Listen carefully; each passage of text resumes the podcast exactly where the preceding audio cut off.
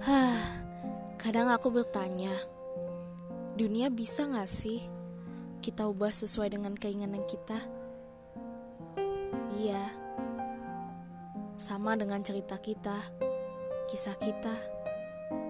Aku ingin mengubahnya. Hah. Makanya aku ke sini. Tidak ada yang bisa mendengarkan ceritaku selain buku diariku. Hmm. Semoga kamu mendengarkan ya. Mendengarkan isi hatiku